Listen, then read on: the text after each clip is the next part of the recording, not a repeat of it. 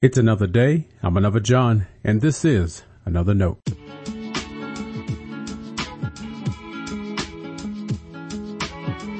Today's edition of Another Note is titled Better Versions.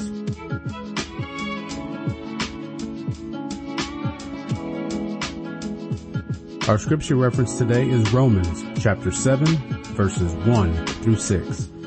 As always, may the Lord add a blessing to the reading and hearing of His holy word.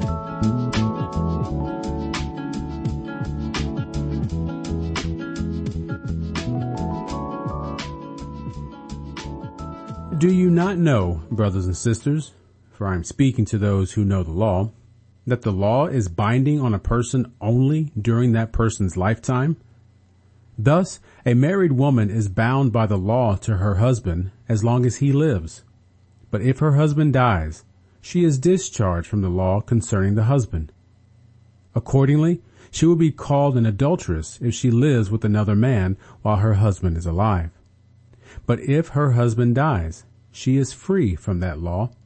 And if she marries another man, she is not an adulteress.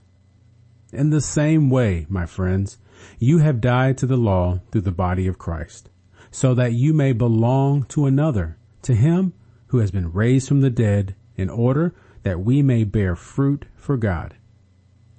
While we were living in the flesh, our sinful passions aroused by the law were at work in our members to bear fruit for death. But now we are discharged from the law, dead to that which held us captive, so that we are slaves not under the old written code, but in the new life of the Spirit. This is the word of our Lord. Thanks be to God.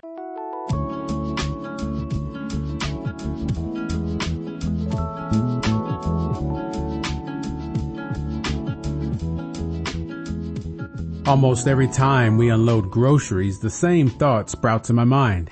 It's either this apple is huge or why is this orange so big? In one form or another, we have a long history of genetically modifying foods. We haven't always known about genetics and its possibilities or dangers when it comes to food, but we have used selective breeding for thousands of years.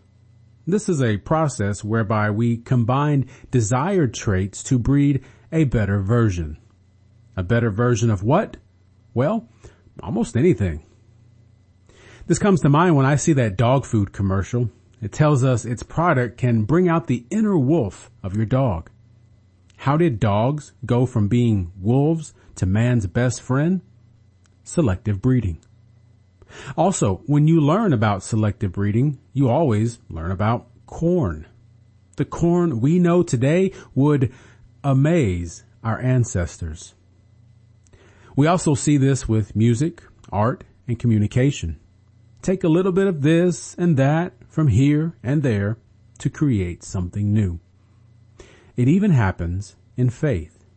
Just think about how many Christian denominations there are. There's another process more of us are learning about, deconstruction. It isn't an exact parallel to selective breeding, but the effects can be quite similar. Deconstruction is nothing new, of course. Someone, though, learned the word. It picked up steam when celebrities and other influential people started using it.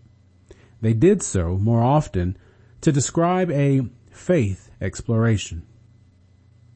Here's my go-to illustration to describe how I see deconstruction.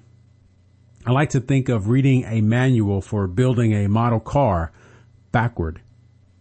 You start with the finished product and make your way to how it all began.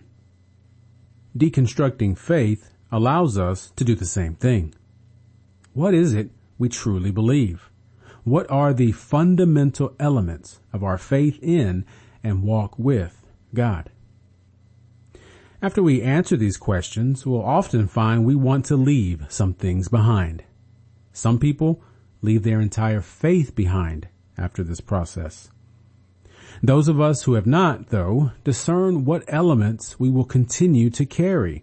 It's a sort of selective breeding. Now don't think of this as a contemporary compulsion. It's something people of faith have always done. While many Christians find this to be a dangerous process, I find it almost necessary. It deepens your convictions. Maybe that's why a lot of people don't want anything to do with it. God's church needs stronger convictions, don't we?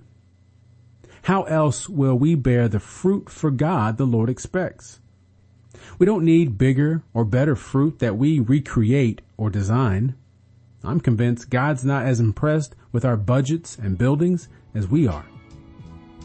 What can refocus our mission, change our hearts? The simple, we belong to God fruit that comes from living for Christ. Stay blessed. Thanks for always supporting Another Note.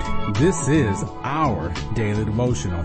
I'll keep writing and recording as long as you keep listening and we keep growing. If you ever find another note on iTunes or anywhere else podcasts are available, make sure to leave a review so others can join us. And the easiest way to connect with me is online at anotherjohn.com. God be with you.